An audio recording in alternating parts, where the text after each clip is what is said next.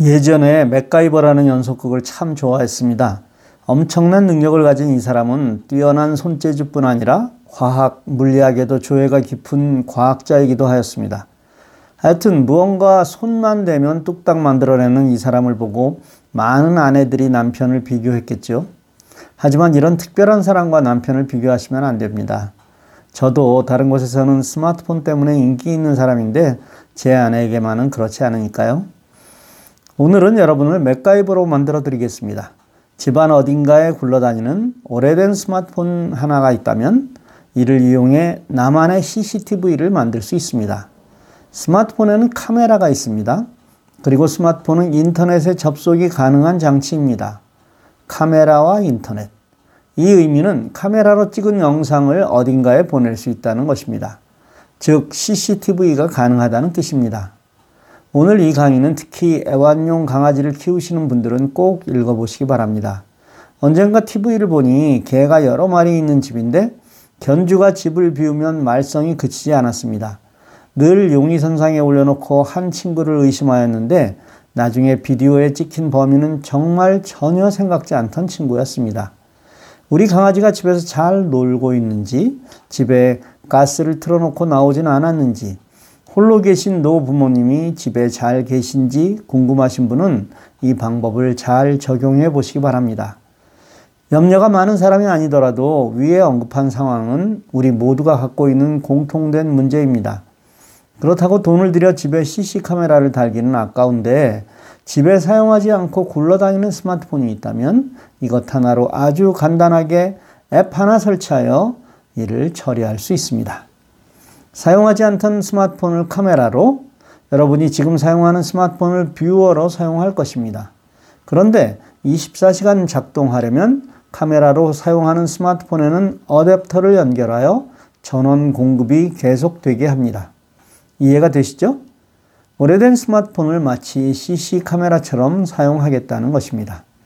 이런 종류의 앱은 참 많은데 여기서는 알프레드라는 앱을 소개합니다. 플레이스토어, 혹 앱스토어에서 알프레드 홈 시큐리티를 설치하십시오. 이 앱은 스마트폰 두 군데에 같은 앱을 설치합니다. 지금 설치하고 있는 스마트폰이 카메라로 사용될 것이라면 카메라를, viewer로 사용될 스마트폰이라면 viewer를 누르면 됩니다. 입력되어 있는 계정 중 바른 것을 선택합니다. 물론 두 스마트폰 모두 동일한 계정이어야 합니다. 다른 스마트폰에도 설치가 완료되면 설치는 종료됩니다. 이렇게 설치가 끝나면 나머지는 쉽게 사용할 수 있습니다.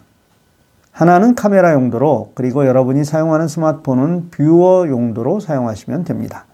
물론 이 화면을 보는 것은 인터넷만 가능한 곳이라면 전 세계 어느 곳에서도 보실 수 있습니다. 즉, 여러분이 서울 방문 중에도 유럽을 방문 중에도 우리 집을 보실 수 있습니다. 물론 사용료도 없고요.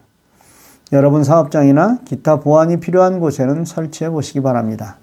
이것은 모션 센서 기능이 있어 야간의 경우 움직임이 있을 때 자동으로 동작합니다.